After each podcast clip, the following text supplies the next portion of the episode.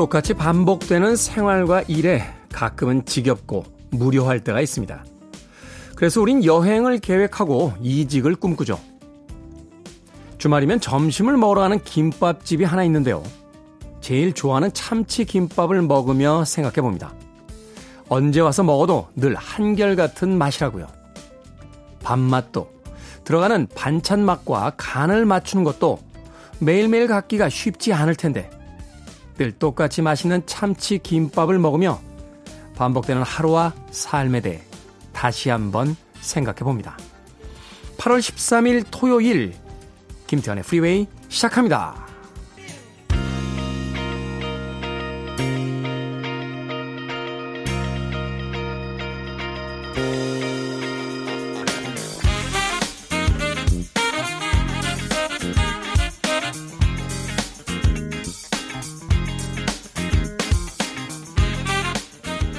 빌보드 kid의 아침 선택, 김태훈의 프리웨이. 저는 클 때 짜 쓰는 테디, 김태훈입니다.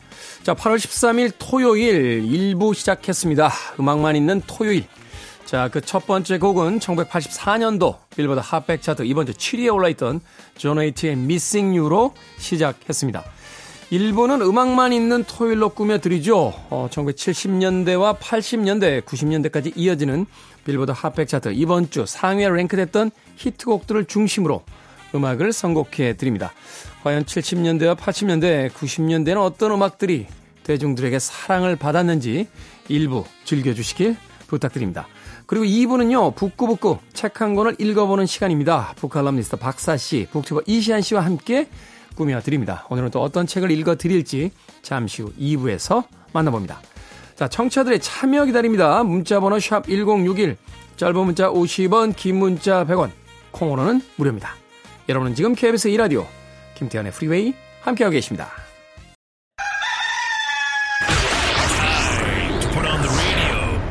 김태훈의 프리웨이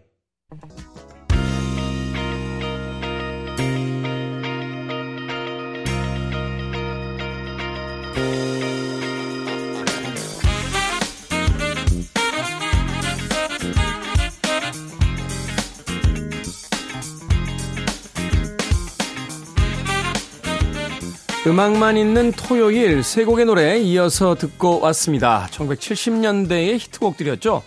1972년도 빌보드 핫백 차트 이번 주 5위에 올라있던 로버타 플랙과 도니 해서웨이가 함께했던 Where is the Love 이어진 곡은 1975년도 역시 같은 차트 이번 주 11위 10cc의 I'm Not in Love 그리고 마지막 세 번째 곡 1979년도 역시 빌보드 핫백 차트 이번 주 9위에 올라있던 라디오의 You Can Change That까지 세 곡의 음악 이어서 듣고 왔습니다. 어, 8057님 매일 출근하면서 위로받았는데 휴일에 듣는 프리웨이 누워서 들으니까 더 행복합니다. 김태현님의 목소리는 힘을 주는 줄만 알았는데 여유도 주네요. 행복해요 테디라고 하셨는데 김태현은 제 동생 이름입니다. 네, 친동생 이름이 김태현, 저는 김태훈. 네, 같은 클테를 쓰지만 훈과 현은 한자가 다릅니다. 네, 한자만 다를 뿐만이 아니라 한글도 당연히 다르죠. 8057님, 이제 제가 한번 이야기해 드렸으니까 제 이름 잊지 마시길 바라겠습니다. 김태훈입니다. 2307님, 복숭아를 껍질까지 먹어서 그런지 뭘 잘못 먹은지 온몸에 두드러기에 가려워서 너무 힘듭니다. 복숭아 알레르기가 없었는데 갑자기 생길 수도 있나 봐요. 라고 하셨는데, 제가 그렇습니다. 제가. 평생을 복숭아를 먹어왔는데, 방송 중에 제가 한번 이야기 드렸잖아요. 네. 올 초에 알러지 검사를 했는데 복숭아 알러지가 있다는 거예요, 저보고. 사실 저는 잘 모르겠습니다. 아, 복숭아 알러지가 있는지 없는지. 검사 결과가 있다니까 그냥 있는가 보다라고 하는 건데 그때부터는 복숭아를 못 먹겠습니다. 아니 작년까지 먹었거든요. 마음껏. 근데 아무 이상이 없었어요. 근데 갑자기 올 초에 2월 달에 알러지 검사를 하더니 복숭아 알러지가 있다고 하니까 그냥 먹어볼까요? 먹었다, 으, 갑자기 알러지가. 그 알러지라는 게 없다가 생기더라고요. 제가 꽃가루 알러지가 심한데 이제 봄, 가을, 특히 이제 봄에 심합니다. 근데 평생 없다가 이게 생긴 지 몇 년 안 됐어요. 안과에 가가지고 알러지시군요. 라고 하셔서 아니, 저는 알러지 없는데요. 라고 했더니 의사 선생님이 나이 드시면 옵니다. 그때 정말 의사 선생님을 한 대 팍 때리고 싶었습니다. 네, 하지만, 하지만 그럴 순 없죠. 없던 게 옵니다. 2307님. 어쩔 수 없죠. 어, 하나, 둘씩 이별해 가는 겁니다. 아, 뭐, 그것도 삶의 뭐 거기까지만 하겠습니다. 눈물이 할칵 쏟아질 것 같아서. 이연실님, 여름 휴가 못 갔습니다. 그냥 하루하루 좋은 곳 구경 다니려고 합니다. 테디, 좋은 곳 어디 없을까요? 추천해 주시면 감사할 듯 합니다. 라고 하셨는데, 이번 주에 또 다른 장마가 찾아왔죠. 전국적으로. 특히 이제 중부지방에 비가 많이 온다고 하는데, 지하에 주로 많이 가보세요. 예, 삼성동에 코엑스도 있고요. 뭐, 몇몇 그 유명한 이제 지하 쇼핑몰들 있잖아요. 비 올 때 바깥에 돌아다니는 것도 좋습니다만 이럴 때 그냥 안락하게 지하철 타고 지하로 연결된 곳 찾아가서 영화도 보고 맛있는 것도 먹고 구경도 하고 그게 가장 또 괜찮은 피서법이 아닌가 하는 또 생각이 드는군요. 이연실님. 자, 음악 듣습니다. 1983년으로 갑니다. 빌보드 핫백 차트 이번 주 17위에 올라있던 마이클 잭슨 Wanna Be Starting Something. 그리고 1989년으로 갑니다. 역시 같은 차트 6위에 올라있던 폴 압둘의 Cold Hearted까지 두 곡의 음악 이어집니다.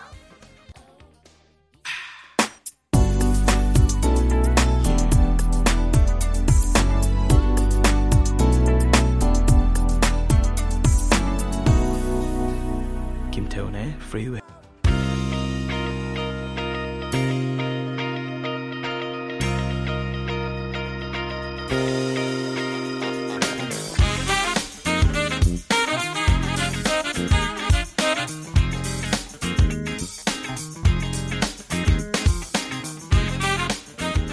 빌보드 kid의 아침 선택 KBS 2라디오 김태훈의 프리웨이 음악만 있는 토요일 함께하고 계십니다. 두 곡의 음악 이어서 듣고 왔죠. 1998년도 빌보드 핫백 차트 이번 주 6위에 올라있던 Saints의 Never Ever 그리고 이어진 곡은 1991년 역시 같은 차트 14위에 올라있던 Seal의 Crazy까지 두 곡의 음악 이어서 듣고 왔습니다. 김성범님, 테디님, 부산에서 서울 와서 두 달째 생활 중입니다. 서울은 진짜 덥고 차도 막히고 엄마 보러 부산 가고 싶어요. 라고 하셨습니다.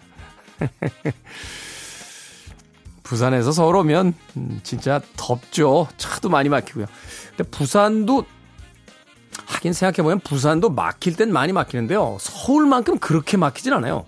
완전히 꽉 막혀서 이렇게 이동이 안 될 정도로 막히는 경우는 별로 못 본 것 같아요.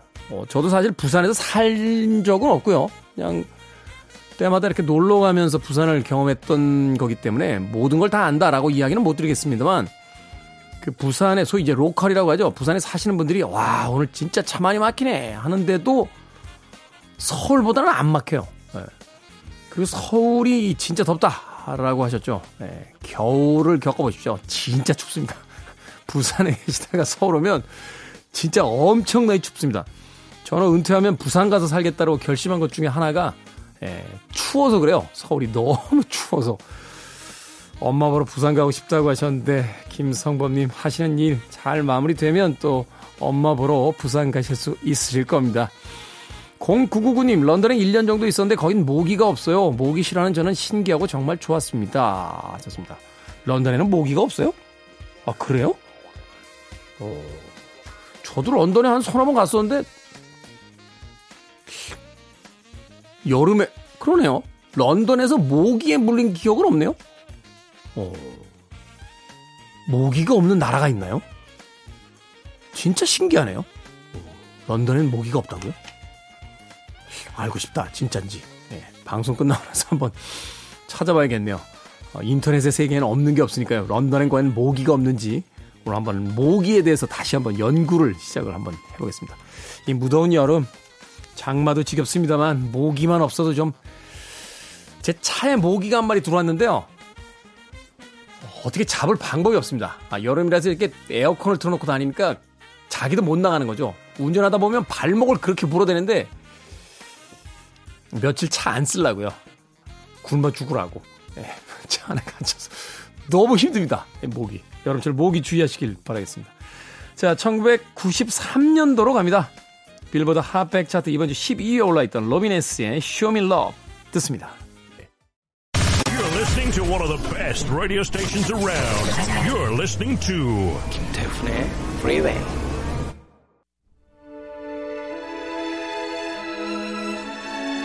빌보드 kid의 아침 선택 KBS 2 라디오 김태훈의 프리웨이 함께하고 계십니다. 1부 끝곡은 1980년 빌보드 핫백 차트 이번 주 2위에 올라있던 크리스토퍼 크로스의 Sailing 준비했습니다. 잠시 후 2부에서 만나 뵙겠습니다.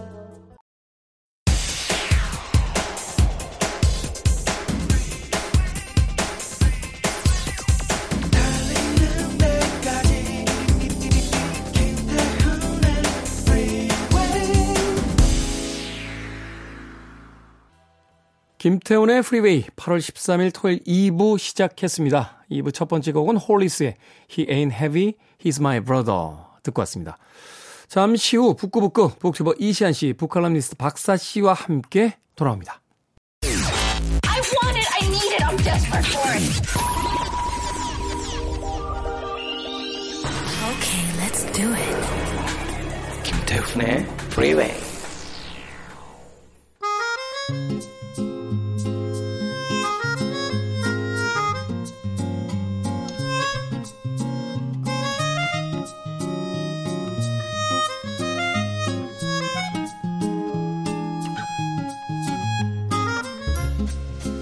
책 이야기하면 잘난 척한다는 시선이 서글픈 분들 책수다에 당당하게 마음 편히 참여하셔도 좋습니다. 북구북구 북튜버 이시안 씨, 북칼럼니스트 박사 씨와 함께합니다. 안녕하세요. 네, 안녕하세요. 반갑습니다. 자, 오늘은 아주 재미있는 이야기를 하나 아, 여러분들과 나누고자 합니다. 오늘은 말괄량의 삐삐의 작가죠. 아스트리드 린드그렌이 노년에 쓴 동화인데요. 사자왕 형제의 모험을 읽어보도록 하겠습니다. 자, 말괄량의 삐삐. 예, 작가다. 말괄량의 삐삐라고 하면 아마 나이가 좀 있으신 세대들은 어린 시절에 그 드라마로 보셨던 그렇죠. 분들이 굉장히 네. 많으실 것 같아요. 정말로 양쪽 머리를 이렇게 따고 어, 그 워커라고 하죠. 군화 같은 신발을 신고 정말 천방지 쪽으로 주근깨가 아주 많은 그쵸. 소녀였는데 자기 아빠를 이제 구출하러 가는 엄청 돈도 많고 어. 엄청 어. 힘도 쓰고 그러니까요. 네. 네. 전혀 그렇게 안 생겼는데 돈이 엄청 많아요. 음. 보물도 많고. 그렇죠. 응. 평소에 두 분이 굉장히 MZ 세대인 척하다가 이렇게 삐삐에 대해서 구체적으로 아시는 걸 보니 아니 근데 이 네. 삐삐는 네. 사실은 아마 제 생각에는 책을 읽어보신 분은 없으실 것 같고요. 거의 없을 거예요 거의 우리나라에서. 없으실 것 같고 네. 드라마도 사실은 못 보신 분들이 많으실 것 같기는 해요. 이게 맞아요. 어떤 시기에 짧게 이렇게 맞아요. 신드롬처럼 음. 그 유명해졌고 그게 네. 오래 방영했던 작품은 아니었거든요. 네 그렇지만 이 삐삐 캐릭터는 정말 많이들 아실 것 같습니다. 아. 삐삐의 캐릭터는 음. 저도 되게 오랫동안 별명이 삐삐였거든요. 근데 진짜 어울려 어울려 어울려 어울려 어울려 이제 와서 아 근데 정말 정말 그 캐릭터는 네. 아마도 아마 그 드라마도 못 보신 분들도 아그 음. 캐릭터 보면 아 얘가 말괄량 삐삐구나라고 할 정도로 아주 특징적인 그런 모습을 갖고 있는 굉장히 유명한 말괄량 캐릭터라고 할 수 있죠. 그렇죠. 네. 그 노래도 되게 유명했잖아요. 불러보세요. 유명했는데 지금 잠깐 생각하게 하니까 또 노래는 기억이 안 뭐, 나네 이상하게 기억이 안 나는데 뭐, 네. 오르락 내리락 어쩌고 하는 아, 있었는데 맞아 맞아 요리조리 아, 왔다 갔다 어쩌고 네, 저쩌고 네, 네. 그런 거 잘 기억이 안 나요 네네네네네 개구 네. 하여튼 네. 귀여운 말갈량이 삐삐 뭐 이런 거였던 것 같아요. 네, 네. 네. 삐삐는 되게 말랐는데 아빠 아버지는 되게 뚱뚱했던. 음. 네. 아무튼 참 그렇게 재미있게 봤던 드라마였는데 그 작가인 아스트리드 린드그렌이 썼다고 하니까 또 이 책 오늘 기대가 됩니다. 얼마나 재미있는 이야기들이 지금부터 펼쳐질지. 먼저 박사 씨에게 이 아스트리드 린드그렌 우리에게 좀 작가로서는 생소해요. 네. 근데 저도 찾아봤더니 뭐 100권이 넘는 책을 쓴 엄청난 작가더군요. 그렇죠. 네, 그렇죠. 이 작가에 대한 소개를 좀 부탁드리겠습니다. 네, 네.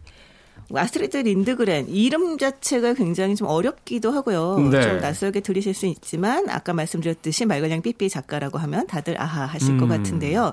1907년에 태어나서 2002년에 돌아가셨어요. 이 스웨덴의 스모랜드 지방의 작은 마을에서 농부의 아이로 태어났는데요.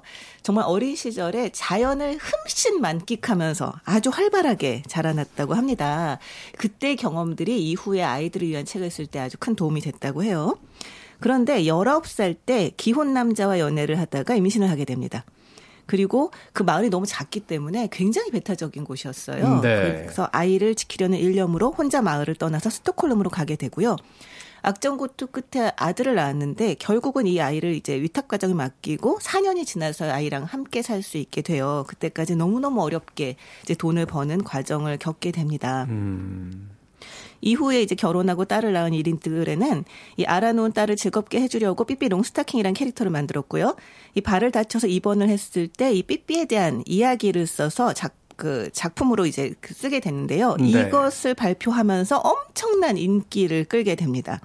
그래서 이후에 세계에서 가장 많은 어린이 독자를 가진 작가라고 어. 불리게 되면서요. 동화계의 뭐. 거의 뭐 해밍웨이라고 볼 수 있겠군요. 어마어마합니다. 뭐 꼬마네스 칼손, 라스무스와 방랑자, 명탐정 칼레 시리즈, 뭐 떠들썩한 아이들 시리즈를 발표를 하고요. 뭐 개구쟁이 에밀, 산적의 딸 로냐, 뭐 난 뭐든지 할 수 있어. 그리고 내가 굉장히 좋아하는 작품이기도 한데 미오 나이 미오라는 작품을 썼고요. 네. 그리고 오늘 살펴볼 사자왕 형제의 모험 등도 썼습니다. 이 뭐 동화 외에도 아까 말씀하셨듯이 뭐 그림책이나 희고 미스터리 등 아주 다양한 작품을 썼고요. 그게 네. 100권이 넘어갑니다. 어, 네. 어떻게 쓰면 100권을 넘게 책을 쓸 수 있죠? 그렇죠. 그리고 사후에 스웨덴 정부에서 아스트리드 린드그렌 기념상을 제정을 해서 지금도 이제 수상을 하고 있습니다. 스웨덴에서 봤을 때는 뭐 그 무수히 많은 스웨덴 출신의 작가들이 있습니다만 그 중에서도 단연 국보급 작가로 이제 인정을 하는 그렇죠, 그렇죠. 음, 네. 그런 작가라고 이제 볼 수 있는 거죠. 자, 이 아스트리드 린드그렌 말괄량이 삐삐의 작가로 알려져 있는데 오늘 우리가 읽어볼 책은 사자왕 형제의 모험입니다. 자, 이 책에 대한 줄거리 이시안 씨께서 좀 소개를 해 주시죠. 네. 주인공은 요나탄과 스코르판 형제입니다. 요나탄과 스코르. 네. 스코르판은 이제 별명이고 별명이죠. 네, 카일이죠 이름이. 이름 카일. 원래 칼, 카일 뭐 이렇게 부르는데요. 이 형제가 사후 세계인 난기열라와 난길리마에서 겪는 모험을 다루고 있는데요. 원래 10살, 현실에서는요, 10살 정도인 칼이 결핵으로 추정되는 병에 걸려서 몸이 굉장히 약한 아이예요. 네. 그래서 오래 살지 못할 아이인데, 그래서 13살인 형 요나탄은 그 현실에서도 사자왕이란 별명으로 불릴 정도로요, 용감하고 운동도 잘하고 생긴 것도 멋있는, 그러니까 약간 순정 만화의 왕자님 캐릭터 같은 그런 캐릭터였죠. 교회 오빠. 아, 교회 오빠. 교회 오빠 캐릭터. 멋진, 네, 금발의 멋진. 네. 네. 근데 요나탄은요 동생을 위로하기 위해서 사후세계인 난기열라 이야기를 해주고 계속 그 먼저 가 있으면 이 형이 곧 가겠다 뭐 이런 식으로 위로하면서 위로를 하는데 이 책 최고의 반전이 바로 여기서 펼쳐지죠. 놀랍게도 형이 먼저 죽습니다. 아. 동화가 네. 시작한 지 얼마 안 돼서 벌써 네. 반전이. 도입부에서. 네. 네. 음. 집에 불이 났을 때 동생을 구하려다가 형이 먼저 죽고 나중에 그, 그 먼저 죽고 굉장히 슬픔에 잠겨 있다가 나중에 동생도 죽게 되어서 결국 난기열라에서 형제가 만나게 돼요. 벚나무 골짜기에서 처음 만나가지고 행복한 나날을 보내는데 알고 보니 이 난기열라가 사후세계인데도 천국은 아닌 게 옆에 있는 들장미 골짜기가 독재자 탱일에 의해서 지배받고 있고요. 벚나무 골짜기는 그 해방 운동을 돕고 있는 상태였거든요. 음, 네. 어느 날 형이 이제 들장미 골짜기로 파견이 됩니다. 그리고 돌아오지 않자 이 칼이 굉장히 그 두려움이 많은 아이인데도 불구하고 그 두려움을 무릅쓰고 들장미 골짜기로 잠입을 해요. 그 과정에서 칼은 벚나무 골짜기의 배신자가 누구인지도 알게 되고 네. 벚나무 골짜기의 지도자인 소피아 아주머니 목숨을 구하게 되기도 하거든요. 그것 때문에 어, 그 칼이 들장미 골짜기 마티아스 할아버지 집에 숨어 있는 형과 만나게 되고요. 이 두 형제는 들장미 골짜기 지도자였지만 텡일에게 잡혀서 카틀라라는 드래곤이죠. 드래곤의 네. 먹이로 던져지게 될 오르바르를 구하러 떠나게 돼요.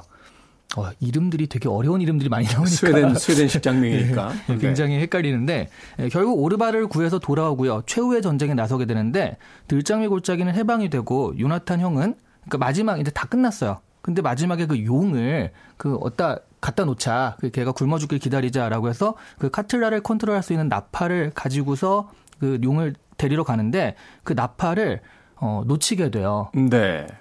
그러면서 용한테 쫓겨가지고 결국 용의 불에 맞게 되거든요. 네. 근데 다행히 용은 그 오랜 숙적이었던 바다뱀과 싸우다가 바다뱀도 죽고 용도 죽게 되는데 근데 여기서도 하, 이 얘기 또 해야 되나 말아야 되나 마지막 반전이긴 한데 뭐 어차피 이걸 사자왕 형제 모험을 읽으실 분은 많지 않을 것 같아서 아니 뭐 이 시간은 어차피 이제 스포일러라는 네. 개념을 없앤 코너잖아요. 네, 네. 책에 대한 깊이를 더 알아보기 위한 코너니까. 네. 네. 진짜로 모든 모험이 끝났다고 생각한 순간 요나탄이 카텔의 불꽃에 맞은 것 때문에 서서히 죽어가고 있다는 것을 알게 됩니다. 음. 몸이 마비되고요. 움직일 수도 없게 된 형을 위해서 동생은 형과 자신의 몸을 낭떠러지로 던지게 된다 로 끝나게 돼요. 근데 뭐 끝은 아닌 게 또 다른 사후 세계인 낭길리마로 간다. 라는 그런 결론이 되거든요. 네. 이게 마지막 결론인데 그래서 한때는 이게 말하자면 극단적 선택을 조장하는 소설이다라고 해서 논란이 되기도 했다고 합니다. 음, 사실 이제 동화라고 보기에는 이제 죽음이 너무 많이 등장을 네. 하고 있기 때문에 또 그 죽음의 형태가 사실은 굉장히 사고와 뭐 어떤 그 스스로 어떤 선택이라든지 이런 방식으로 나타나고 있기 때문에 좀 충격적이잖아요. 네. 전 책을 읽으면서 앞서 어 이시안 씨께서도 이야기하셨습니다만 아픈 동생과 그 동생을 위로하는 건강한 형, 모두에게 사랑받는 형. 그런데 사건이 벌어지면서 이 형이 먼저 이제 세상을 떠나게 되는 것으로서 네. 이제 책이 시작이 됩니다. 뭐 나름 이제 충격이라면 충격일 수 있는 도입부인데 왜 이런 형태 이제 도입부를 구상을 했을까요? 사실은 이제 이런 도입부가 기능을 해야 되잖아요. 네. 그렇지 않다라면은 어, 굳이 이런 형태로서 이 책을 이제 시작할 필요가 없는 건데 이것이 주는 이제 의미라든지 이후에 어떤 내용이나 아, 스토리에서 하는 기능에 대한 어떤 역할을 우리가 이해를 해야지만 이 책에 대한 어떤 이해가 좀 더 쉬울 수 있을 것 같은데. 그러니까 이 그리스 로마 신화와 북유럽 신화가 다른 게요. 네. 그리스 로마 신화는 생각보다 낭만적이고 열정적이고 긍정적이에요. 음. 근데 북유럽 신화는 일단 라그나로크라는 신들의 최후라는 것들을 전제로 하고 있기 때문에 전반적으로 좀 음습하고 어둡거든요. 그 이유를 많은 사람들이 자연 환경에서 찾아요. 자연 환경. 예. 그냥 가만히 있어도 너무 아름답고 좋은 그 지중해에 그서 태어난 신화와 올리브를 얻을 수 있고 네. 풍요로운 어떤 그 곡식이 있고 뭐뭐 이런 예. 근데 너무나 춥고 그냥 아무런 방비 없이 나서면 그냥 얼어 죽기 딱 맞는 그런 북유럽. 북유럽 에서 자란 신화의 그런 건데 현실도 마찬가지죠. 현실도 현실은 너무 어렵고 힘든 것들이 이제 북유럽의 보통의 환경이었다라고 했을 때 이 동화를 보면 그래서 그런 어려운 현실에서 조금 더 천국에 가까운 게 난기열라. 네. 그리고 난기열라는 그래도 분쟁이 있고 다툼이 있지만 난길 리마로 가면은 더 진짜로 뭐 다 같이 모여 사는 아름다운 세계가 되잖아요. 그래서 그 아주 어려운 현실에서 단계적으로 찾아 올라가는 그 음. 과정에서 형제들의 어떤 모험과 그리고 자신들이 이제 그걸 쟁취하는 것들이 있잖아요. 그런 과정들 그런 과정을 통해서 단계적으로 올라가는 것들에서 제일 마지막 단계 그 제일 낮은 단계 의 현실이 있지 않나 하는 생각을 했어요. 음. 그 현실이 굉장히 비참하죠, 사실은. 네. 그러니까 아이는 너무나 아프고 약한데 그 엄마가 너무 이제 탁바늘질로 아이를 이제 키우고 있기 때문에 가난합니다. 방 하나 부엌 하나짜리 아주 조그만 집에 살고 있고 아빠가 없죠. 그렇죠. 형제가. 아이들은 부엌에서 이제 잠을 자고요. 이제 그런 현실이고 정말 이제 되게 아이들의 동화라고 하기에는 너무 비참한 현실인 게 이 정말 전설의 왕자님 같다는 말을 들었던 요나탄이 이제 그 칼 대신에 죽잖아요. 그랬더니 어른들이 말은 하지 않지만 차라리 애가 죽었으면 좋았을 걸, 칼이 음. 죽었으면 좋았을 걸이라고 하는 걸 아주 온몸으로 풍풍 이제 그 이미지를 풍겨요. 그러니까 칼이 굉장히 그 비참해합니다. 자기의 그 정말 그 영웅인 형이 죽은 것도 너무 힘든데 차라리 내가 죽었으면 좋았을 걸 왜 나를 구하고 죽었을까 이것에 대한 회한도 너무 그 심하거든요. 그런 현실 그런 현실을 보여줌으로써 저는 그 이후의 모험담에서 칼이 성장하는 것을 훨씬 더 굉장히 잘 드러낼 수 있었다고 저는 생각을 해요. 네. 일종의 성장 소설이죠. 요나탄은 성장하지 않습니다. 요나탄 처음부터 완전체예요. 완전체. 네. 네. 마치 데미안처럼. 그렇죠. 그렇지만 칼은 정말 너무나 약하고 어리고 겁 많은 존재였다가 이후에는 능동적으로 자기가 선택할 수 있을 만큼 굉장히 성장을 하거든요. 근데 저는 사실 이걸 보면서 제일 슬펐던 건 뭐였냐면 네. 이 아이들의 상상력이라고 하는 거.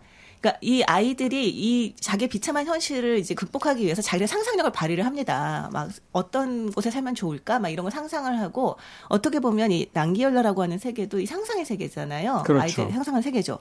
그런데 이 세계가 현실에서 크게 벗어나지를 못하는 거예요. 예를 들어서 음. 요나탄과 스코르판이 방 하나 부엌 하나짜리 집에 살았다고 했잖아요. 난기열라에 가서 아주 번듯한 농장과 집을 큰 집을 얻게 됩니다. 그런데 그 집이 부엌 하나 방 하나예요. 부엌도 크고 방도 커요. 하지만 부엌 하나 방 하나고 심지어 이 아이들은 엄마가 오면 방을 주겠다면서 방은 나- 그 두고 부엌에서 둘이 같이 잡니다. 음, 네. 물론 부엌 굉장히 크죠. 그리고 방이 너무너무 훌륭하다라고 설명을 하면서 재봉틀을 열 대라도 들여놓을 수 있을 만큼 크고 훌륭한 방이다라고 얘기를 해요. 그러니까 이 아이들의 머릿속에 엄마가 삭바느질을 하지 않는 세계는 존재하지 않는 거예요. 음. 엄마가 편하게 일하는 세계는 존재할 수 있겠지만 그런 부분, 그 디테일한 부분들을 살린 게 저는 이 작가의 되게 큰 힘이라고 생각을 하거든요. 정말로 아이들의 눈높이에서 세상을 쳐다보고 있다는 음. 것을 바로 그런 부분들을 통해서 보여주고 있다. 네, 네.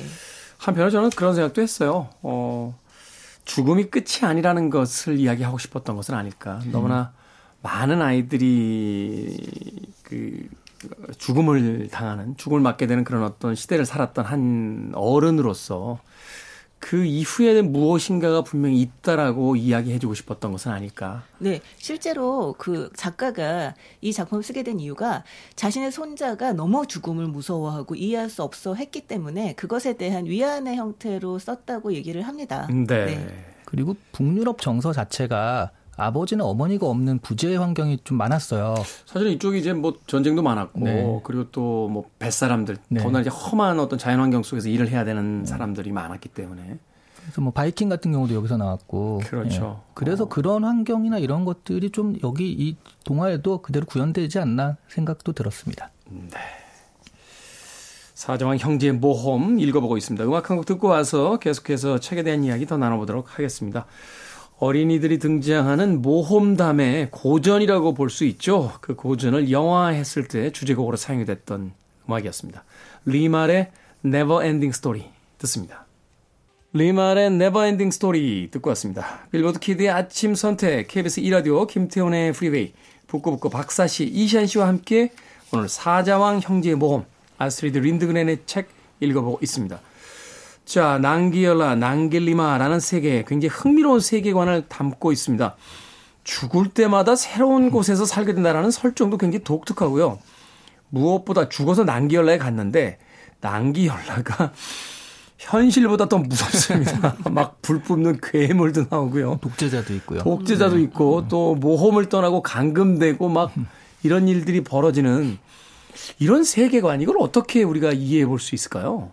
저는 일단 단계적인 세계관은 북유럽 특유의 세계관인 것 같아요. 물론 불교나 그 인도 신화에도 뭐 그런 것들이 있지만 북유럽 세계관 자체가 신드 그러니까 북유럽 신화에 보면 신들의 땅인 아스가르드, 인간의 세계 미드가르드, 그다음에 거인족의 세계인 요투나임 이렇게 크게 세 가지로 구, 성되거든요 네. 이게 원래 되게 낯선 단어인데 그 마블 영화 때문에 사람들이 많이 익숙해지긴 했어요. 라그나로크나 그뭐 네. 아스가르드 이런 데는 그냥 뭐 일반 명사처럼 우리가 알잖아요. 네, 굉장히 친숙하게 느끼더라고요. 네. 원래는 전승에 따라선 최대 9개 세계로 구분이 됩니다. 그러니까 세계관 자체가 그 단계가 있고요. 그 다음 단계, 그 다음 단계, 그 다음 단계 가는 거기 때문에 여기서도 현실에서 난기열라, 그 다음에 난길리마라는 이렇게 구분된 게 그냥 이 자체 신들의 세계, 그러니까 이들이 가진 그 어떤 관점, 세계에 대한 관점이 아니었나 하는 생각을 했어요. 네, 음. 어쨌든 뭐 이 소설을 처음 썼을 때는 이게 뭐 불교의 윤회관의 영향을 받은 거 아니냐, 뭐 이런 얘기도 네, 들었다고는 하는데요. 근데 사실 저는 이걸 보면서 그런 생각은 들었어요. 이게 객관적으로 난기열라가 무서운 상황인 건 맞지만 이건 모험담이잖아요. 그렇죠. 네. 아이들은 모험을 떠나야지 성장을 또 하는 것이기도 하고요. 말씀하신 것처럼 세계 자체가 단계로 나눠져 있기도 하지만 이 생계를 지나지 않으면 아이들은 성장할 수가 없거든요. 그러니까 그 다음 단계로 갈 수가 없는 거죠. 이, 이 단계가 없다면. 그리고 저는 그런 생각이 들었는데요. 이 스코르판이, 칼이 병약한 몸으로 무력하게 그 부엌에 누워서 엄마가 벌어, 벌어오는 아주 빈약한 돈으로 근근히 언제 죽을지 모르는 삶을 살아가는 것보다 난기열라의 싸움이 더 무서울까요? 그러니까 그 요나탄과 스코르파는 그 싸움에서 자기 나름대로의 몫을 해내면서 존재 가치를 느끼게 되잖아요. 네. 자기, 자기 인정을 받게 되고 자신이 그 과정을 통해 성장을 하는 과정들을 겪게 되는데 그 기회조차 없는 삶보다 이 삶이 더 무서운 삶이라고 할 수 있을까? 저는 그게 좀 근본적으로 좀 의문스럽기는 하더라고요. 음. 한편으로 보면 바로 그 북유럽 동화 가진 어떤 교훈적 혹은 그 교과서적 기능이라고 하잖아요. 더 무서운 세계를 동화 속에서 체험하게 함으로써 현실 세계에서의 어떤 두려움이라든지 이런 것들을 이제 상쇄시키는 그래서 잔혹 동화가 굉장히 많은 어뭐 그런 지역이다 네. 뭐 이런 이야기도 하게 되는데 그런 의미에서 본다라면 바로 이 죽음이 끊임없이 등장하고 그 죽음 뒤에도 사회 세계가 존재하고 그 안에서도 계속되는 어떤 모험이 펼쳐지는 이야기들을 통해서 현실에서의 아이들을 좀 위로하려고 했던 뭐 그런 이야기도 책 안에 담겨져 있지 않나 하는 생각도 해보게 되네요. 자, 그렇다면 이 북미 지금 이야기했었습니다. 북유럽, 이 북유럽의 모험담, 어린이들의 모험담이 다른 영미권 또 우리 문학과의 어떤 근본적인 차이가 있다면 그건 또 뭘까요? 저는 약간 어쨌든 외국의 그 영화 그걸 보면 피터팬도 네버랜드에 갔지만 결국 음. 웬디가 다시 현실에 복귀해서 현실에서 나름 성장하고 행복해지는 걸로 끝나잖아요. 웬디. 예. 네. 그래서 뭐. 결국 웬디 아이들을 데려가잖아요. 넌 너무 컸어 안 되겠어. 그러면서 그렇구나. 배신자. 어쨌든 현실에서 뭔가 그 결론이 나는데 여기는 현실은 척박하니까 도저히 바꿀 수가 없고 그 다음 단계 그러니까 여기서 이제 사후 세계지만 그 거기서 바꾸는 것을 보면 그런 부분에서는 현실에 대한 패배감 그리고 흔히 열패감이라고 하는 그런 것들이 동화 자체에서도 좀 느껴지는 것들이 있는 것 같아요. 음, 음. 동화 자체에서 느껴지는 그런 것들이 있는 것 음. 같다. 근데 사실 지금 보면 우리 우리의 문학도 우리 아동 문학도 굉장히 발전하고 다양하고 아주 참신한 세계를 보여주고 있고요. 최근에 아동 문학들 해외 뭐 그 수상도 많이 하고 그럼요, 그럼요. 저도 사실 이제 서점 갔다가 그냥 호기심 삼아 이렇게 살짝 들춰봤는데 이게 아동 문학이 아니더라고요. 봤더니 그렇죠. 네. 진짜 말 그대로 지금 뭐뭐 뭐, 이를테면 아름답고 멋진 세계만 뭐, 뭐 안온한 세계만 보여주 전혀 전혀 그렇지 않습니다. 전혀 아니죠. 아이들은 네. 책을 보면서 정말 이 세계의 참혹함이라든가 뭐 이를테면 무서움이라든가 어둠이라든가 이런 것들도 간접 체험을 하면서 이 세계에 어떻게 하면 이제 적응할 수 있을 것인가라고 하는 걸 배워가는 과정이라고 볼 수도 있고요. 네. 그래서 실제로 지금은 외국의 문학과 우리나라 문학은 별 차이가 없는 게 아닌가? 저는 그런 생각을 들어요. 그러니까 우리가 워낙 이런 작품 많이 보면서 이제 자라기도 했고, 그래서 지금 이제 창작을 하고 있는 작가들 같은 경우는 이런 근본적인 차이를 찾기가 어려운 면이 있지 않나. 그만큼 많이들 잘 쓰고 계시지 않은가라는 생각이 듭니다. 그러네요. 과거에는 어떤 지역성이 그 문학적인 어떤 그 뭐라고 할까 스타일을 나누는 그 요인이 되긴 했습니다만 최근에 이 글로벌화된 세계에서 뭐 유럽의 문제가 우리의 문제가 아니고 우리의 문제가 미국의 문제가 아닌 건 아니잖아요. 전 세계 거의 공통적으로 이제 그 거론되는 여러 가지 어떤 기후라든지 전쟁이라든지 또는 어떤 빈부의 격차라든지 이런 문제들이 다 공통으로 존재하는 시대가 되니까 이제 문학이 아동 문학이 다루고 있는 어떤 소재나 주제들도 이제는 뭐 지역성에 따라서 그렇게 크게 분위기가 달라지는 것 같지는 않은 네, 네. 그런 어떤 시대에 진입해 있다라고도 볼수 있겠네요. 하지만 제가 북유럽 동화를 많이 본 건 아니지만 분명한 차이가 그런 건 있는 것 같아요. 여기는 제대로 된 어른은 잘 안 나오는 것 같아요. 제대로 된 어른을 떠나서 어른이 있는지 그렇죠. 아 저도 그러니까. 사실 이 작품 보면서 그 생각이 들었어요. 진짜 이 작품 속에 나오는 어른들 너무 무책임하지 않나요? 무책임하고 아이들을 전쟁터로 몰아넣기도 하고 아주 중요하고 위험한 임무를 그냥 아이한테 맡기기도 하고 그러면서 사실은 물론 그런 과정을 통해서 아이들이 성장을 하기도 하고 이 아이가 주인공이니까 어쩔 수 없는 면이 있기도 하지만 아 진짜 참 어른들이 무책임하다 약간 그런 생각을 좀 들었어요. 저는 이 책을 읽으면서 방금 이야기해 주셨던 그 느낌을 꽤 오래전부터 일본의 애니메이션에서 느끼거든요. 아 맞아요 맞아요. 음. 일본의 그 애니메이션의 어떤 그 대표작들을 되게 보면 로버트가 나오죠. 네. 어, 로버트가 나와서 이제 악당들을 때려 부십니다. 아, 근데 어디서 왔는지는 잘 몰라요. 에반게리온 시리즈라든지 뭐 음. 뭐 고전인 마징가 제트 같은 경우도 갑자기 괴수물 괴, 로버트가 나타나고 뭐 고질라도 그렇고. 그런데 그 로버트를 되게 조종하는 사람들이 아이들이에요. 네. 맞아요. 어, 건담 정도만 빼놓고는 아마도 많은 로버트물의 그 아이들이 도대체 이 로버트에 왜 타야 되는지 모르고 탑니다. 그렇죠. 에반게리온을 보면 정말 네, 너무 타, 가슴이 아프죠. 타고 네. 싶지 않은데 아버지의 강요에 의해서 타게 되고 또 마징가 제트 같은 경우도 우리나라에서 이제 쇠돌이라고 불렀는데 쇠돌이 조종법도 모르고 타요. 그냥 타서 싸워라라고 음. 하는 그 상황적 딜레마. 그러니까 결국은 이 일본이 이제 2차 세계 대전을 통해서 전범 국가가 돼 버렸는데 그 이후에 태어난 많은 젊은 세대들은 태어나 보니 자기 나라가 전범 국가잖아요. 네. 전 세계에 민폐를 끼친 그리고 나서 그 기성세대와의 어떤 불화라든지 거기에 대해서 평생 동안 빠져나갈 수 없는 어떤 딜레마 같은 것들을 이제 그렇게 표현한다라고 하는데. 네. 그리고 어떤 일본 그 문화를 분석하신 분에 따르면 아버지의 부재, 그러니까 전쟁을 통해서 아버지가 징병되고 또 안 돌아오고 그러다 보니까 아이들이 성장할 수밖에 없는 환경에서 흔히 이제 그 로봇에 타는 아이들의 반바지 소년들이라고 그러거든요. 네. 반바지 꼭 반바지 많이 입잖아요. 이 반바지 소년들이 성장할 수밖에 없는 환경이라는 것들에서 이 북유럽과 비교해 보면 역시 어른들의 부재 이 아이들을 키워줘야 할 어른들의 부재가 결국 이런 아이들이 스스로 성장할 수밖에 없는 이런 동화나 환경들이 낫지 않았나는 생각이 드네요. 그러네요. 아톰도 보면은 아인데. 네.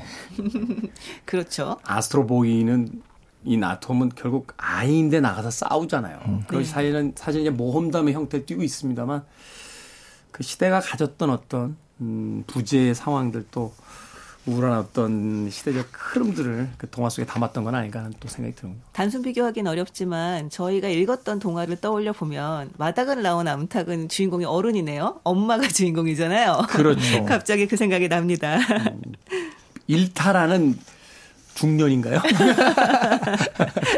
음악을 듣고 와서 계속해서 책 이야기 마무리 지어보도록 하겠습니다.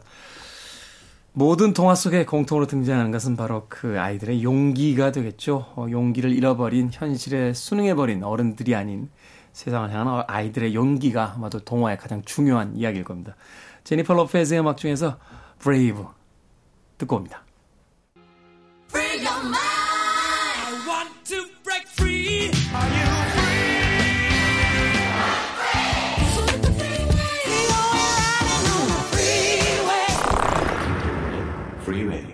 빌보드 키드의 아침 선택, 김태훈의 프리웨이, 북칼럼니스트 박사씨, 북튜버 이시안씨와 북구북구 함께 이야기 나누고 있습니다.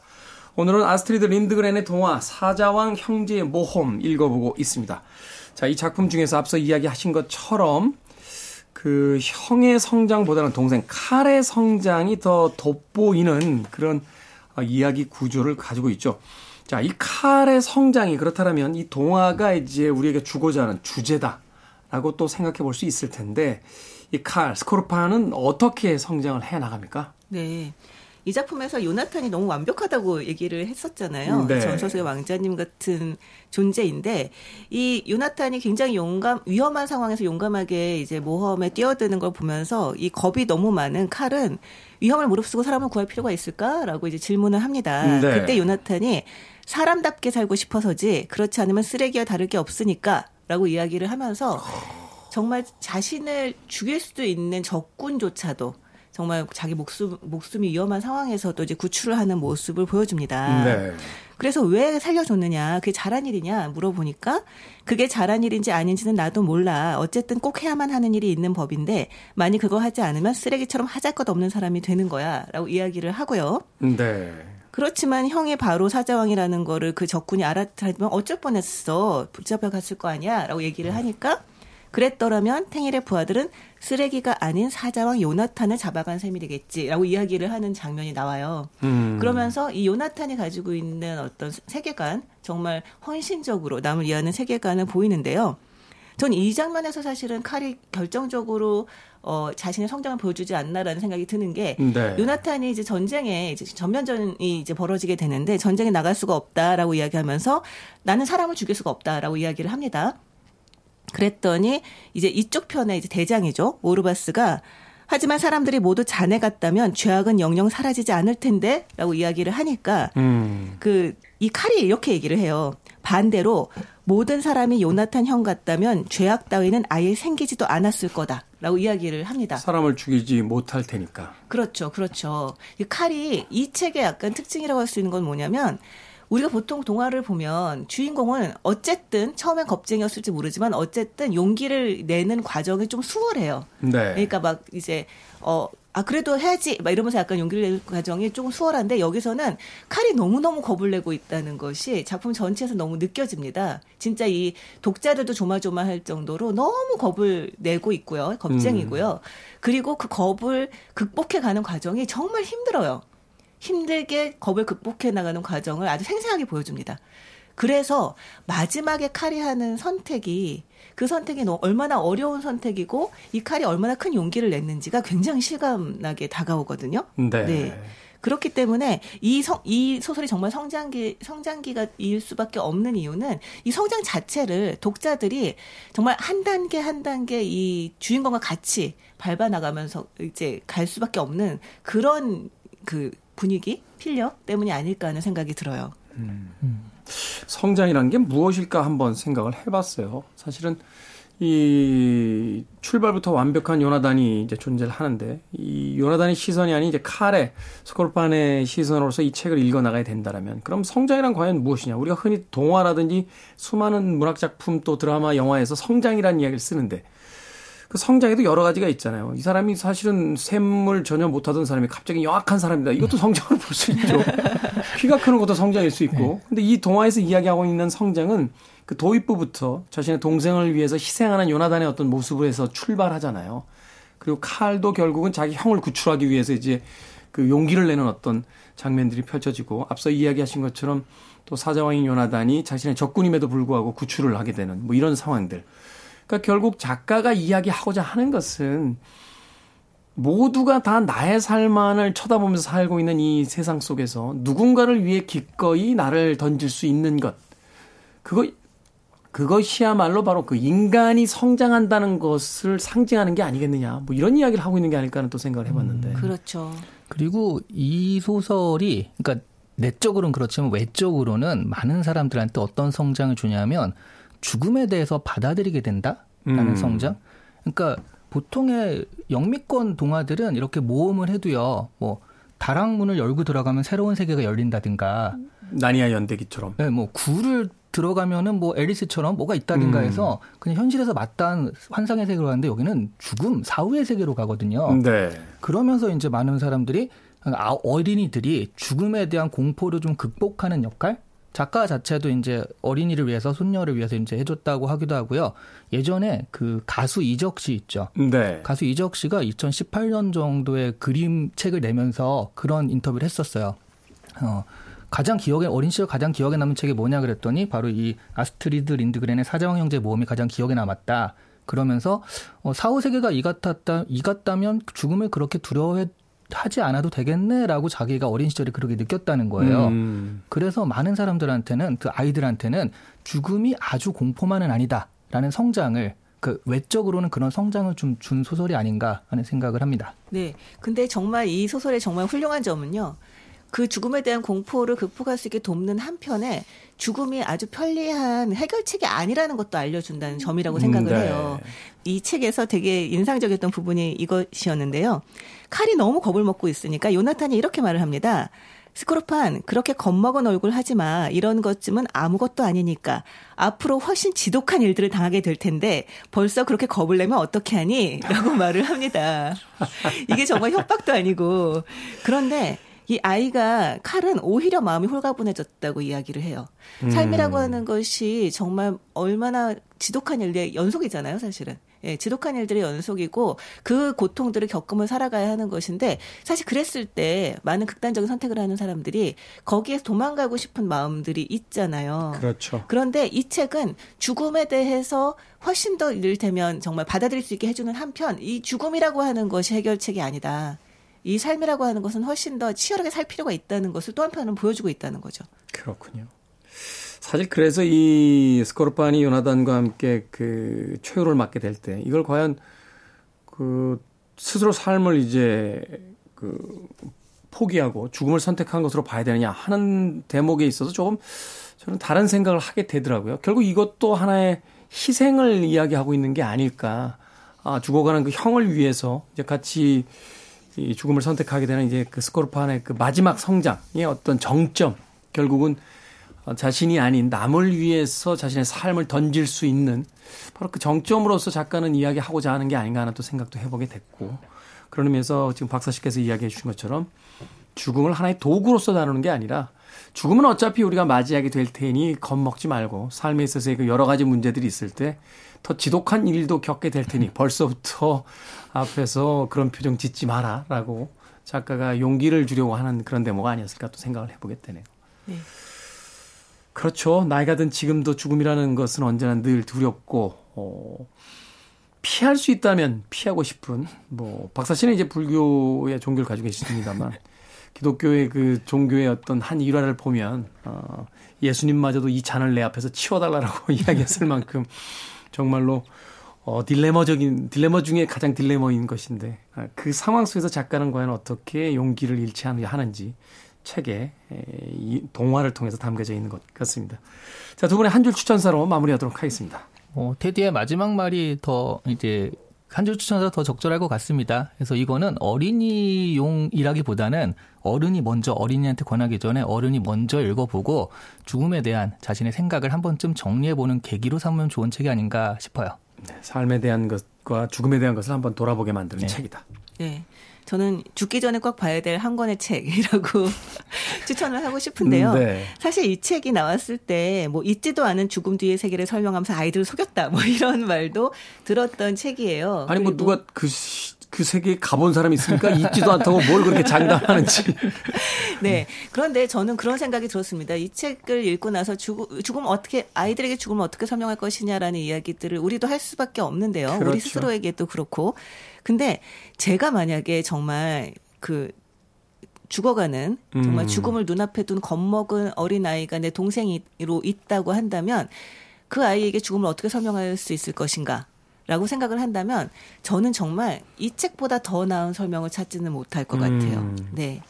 그 안에 어떤 종교적인 어떤 이야기를 담아줄 수도 있고 또 다른 어떤 자신의 상상력을 동원할 수도 있겠습니다만 만약에 에, 누군가에게 죽음에 대한 위로가 필요하다라면 이 책 한 권을 권해주고 싶다라고 이야기해 주셨습니다. 자, 북구북구 아스트리드 린드그렌의 사자왕 형제의 모험 읽어봤습니다. 다음 주에는 또 다른 고전이죠. 조금 심, 사실은 뭐 이 책이 사자왕 형제의 모험보다 더 심각한지 모르겠습니다. 톨스토이의 이반 일리치의 죽음 읽어보도록 하겠습니다. 북튜버 이시안 씨, 북칼럼니스트 박사 씨와 함께했습니다. 고맙습니다. 네, 네. 감사합니다. 음악 한 곡 듣습니다. 아직 쓰여지지 않은 자신을 용기 있게 표출해보는 건 어떨까요? 나타샤 베딩필드의 Unwritten 듣습니다.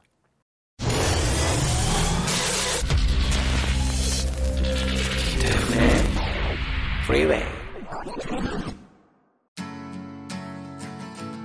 KBS 이라디오 김태훈의 프리웨이 오늘 방송 여기까지입니다. 오늘 끝곡은 오아시스의 음악 원더월 준비했습니다. 편안한 하루 보내십시오. 전 내일 아침 7시에 돌아오겠습니다. 고맙습니다.